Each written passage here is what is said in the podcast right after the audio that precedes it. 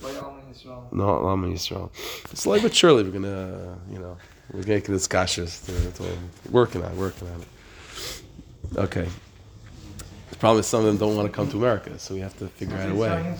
Rav Kluger? Rav Kluger comes. Yeah, Rav Kluger comes a few times a year. Yeah.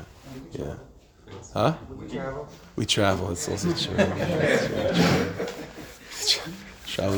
We travel in packs. That's the problem. All right, so we're up to Peace Yud Zayin. So Nachmos, after talking about again tefillah, different avodas of tefillah, how every tefillah is answered, and so on. So he says, Mar Degezach, Peace Yud Zayin. Im Kolze, with everything we've been said. So what's the sum total of all of this? So Yechaka Belibai, a person that should be engraved in one's heart. Shahu Sulam Mutzav Artzah Megiash Shemaima, that you are what the Pasuk talks about, like the ladder that's feet are in heaven, and whose head reaches, whose feet are on the ground, and the head reaches heaven. What does that mean? That every movement you make, the diburoi, and every word that you say, vasakav, and every involvement that you're involved in, v'iluchai, everywhere you walk, roisham, it makes a difference.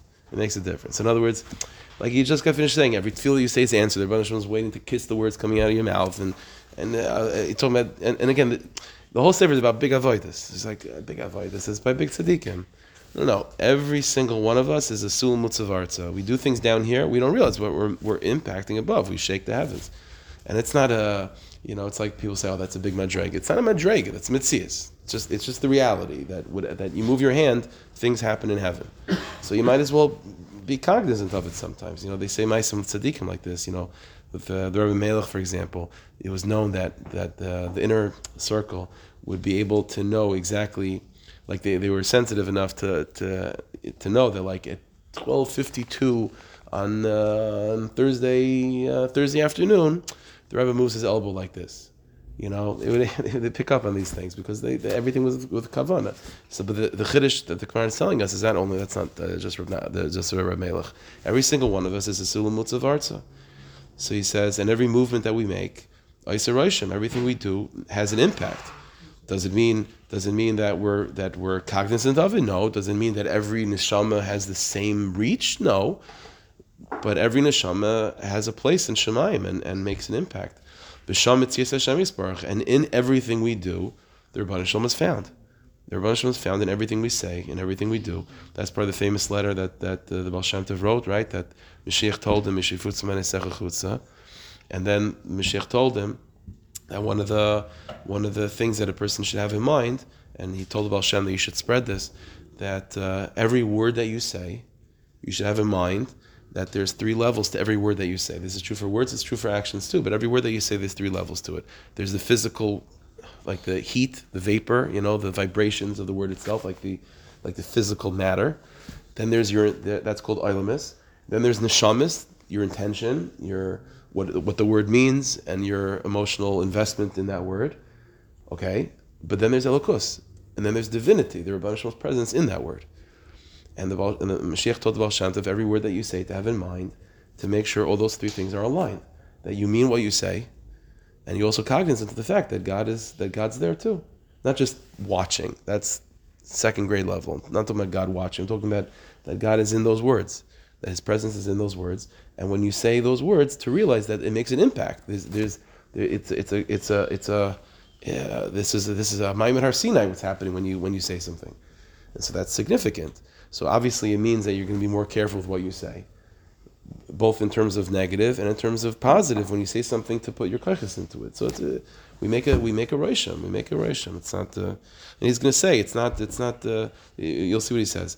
Over there, and everything we do, in our words, our actions, our activities, our whatever it is that we're doing, the Rebbe Hashem is there, not just watching, but he's.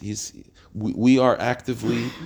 We're Our arena might seem like the arena that we operate in might seem like the same arena that the Goyim operate in, but that's not true. It's a different space. Our plane of operation is divinity. That's where we live. The kol tzaratsim light tsar. Every tsar that we have, the Rebbe Hashem has a tsar. So he says, when you think about this, so Maamin has rizus, he's aris atzmai. This is what causes rizus. Right, b'miat shena, to sleep less, miat tanug, to be involved in gashmis less, The Chol Tanuga Yeh Hatar V'Atzvila, and a person to take more pleasure in their avodas Hashem by knowing that this is that what you're doing is a big deal.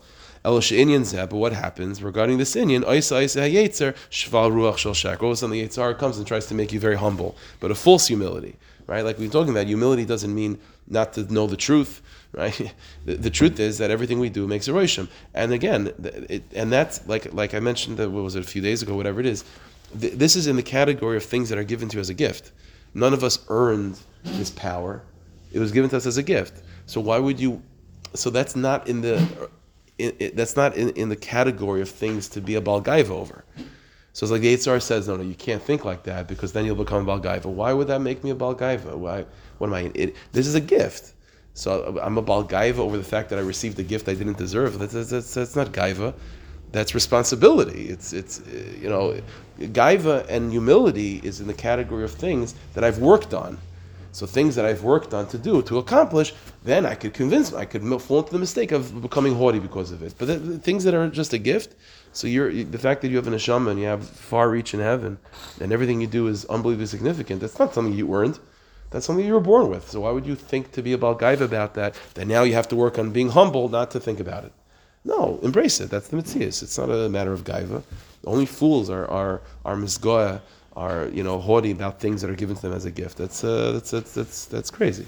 El sheinian zeh oisa say Yetzer shval ruach shel sheker. So Yetzer tries to convince you to become a humble person, but it's all sheker. V'ayel v'shiras libay. And what happens then? So you all of a sudden you want to be humble, so you don't want to think about this, and then you do what you want, right? And you do small things. B'divrei hito v'chazav, and to be involved in falsehood and things just is like insignificant. So he says. So this is the idea of that of knowing the truth. V'kolze, who the next piece on Yudches, V'kolze, just one more minute, V'kolze who chevsa upalga, and all this is going back to that story, right? Remember with Reish Lakish that he hits the bandits one maka and a half a maka. So again, that half a maka shetzarch leches bechetzi hatoif. Again, like we said before, you have to get rid of. You don't want to be a Baal Gaiva. You don't want the ego to go crazy, but it doesn't mean to not recognize the truth. So there's the half that you want to remain to keep. Is the half, it's like the category of things that are given as a gift. That's just the reality. That's just who I am. I'm not going to pretend that I'm not that. Of the area of things that I've accomplished with my own hishtadlus, so that's the area that I'm going to not focus on too much, downplay in my mind and think to myself, if other people had my klerches, they do it better. So that's the area that I want to downplay. But the area of things that are given to me as a gift, adrabah, you embrace it. So you only hit your ego half a hit, but the half of things that are just the reality of who you are, that you leave. You want to kill the half of Gaiva, which is like a avodah zarah addict. That's unhealthy. And to make yourself through healthy self and healthy recognition of who you are, to make yourself like an ox and a donkey to carry the burden of Torah and Tefillah.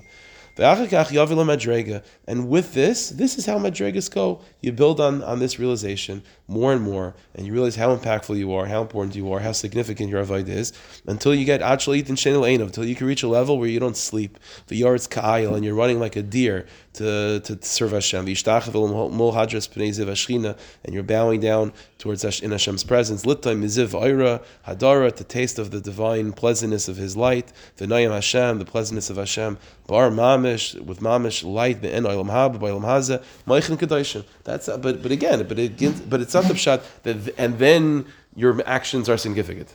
Your actions are significant right now, and you build there, and you go from there, and you have a healthy awareness of who you are, and from there you grow. Okay, but Hashem, we should be zeichet to have moichin kedoshim today. Should be a good day.